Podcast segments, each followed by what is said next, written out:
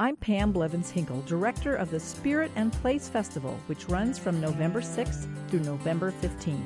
The festival began in 1996, and this year we are once again pleased to join WFYI in presenting this series of essays on the Spirit and Place 20th anniversary theme of Dream. Here's an essay by Dr. David Bodenhamer, Executive Director of the Polis Center at IUPUI. The year was 1957. I was a 10 year old Southern boy whose dream was to be like Roy Rogers, a courageous righter of wrongs, manly but gentle, respectful of old people, kind to animals. Roy also had a great horse, and he played the guitar. Even at 10, I understood that the guitar would help me attract girls.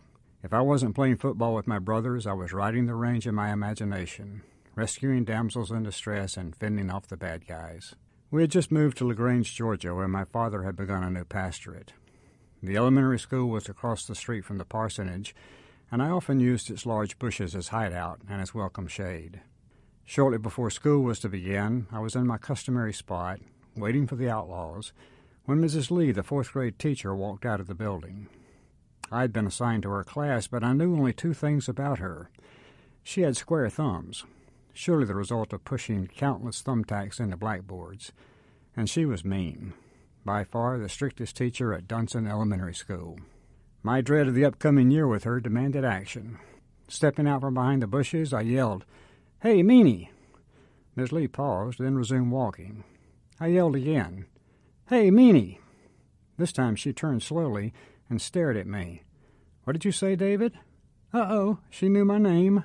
It dawned on me that perhaps I had acted rashly, so I replied with the first thing that came to mind. Oh, I was just calling my dog. Here, Meanie, here, Meanie. I had no dog. Then I walked away with as much nonchalance as I could muster, shouting all the time, Here, Meanie, come here, Meanie. I'd scarcely gotten out of sight when the adrenaline rush disappeared, and I was left in a mess of shame. I had betrayed my dream. I wasn't Roy Rogers, defender of what was right and just. I was Black Bart, the evil one. I wallowed in despair Made worse on the first day of school when Mrs. Lee brought me dog treats to give to Meanie.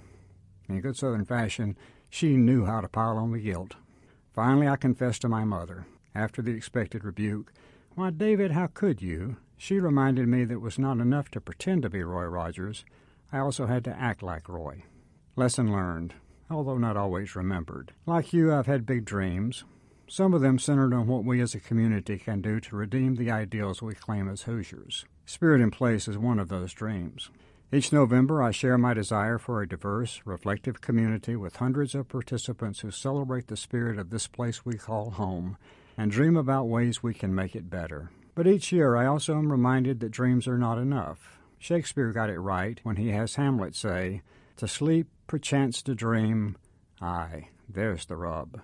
Hamlet recognized that dreams involve risks that often we are unwilling to take. When he muses, the native view of resolution is sicklied o'er with a pale cast of thought, and enterprises of great pitch and moment with this regard their currents turn awry and lose the name of action. Dreams require action. Mom was right. It's not enough to pretend to be Roy Rogers. I have to act like him as well.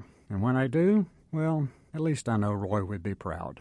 That's Dr. David Bodenhamer, Executive Director of the Polis Center at IUPUI. You can read this essay on the Spirit and Place blog. Visit spiritandplace.org for more information on 30 festival events through November 15 that explore how dreams shape our individual and community life. I'm Pam Blevins Hinkle.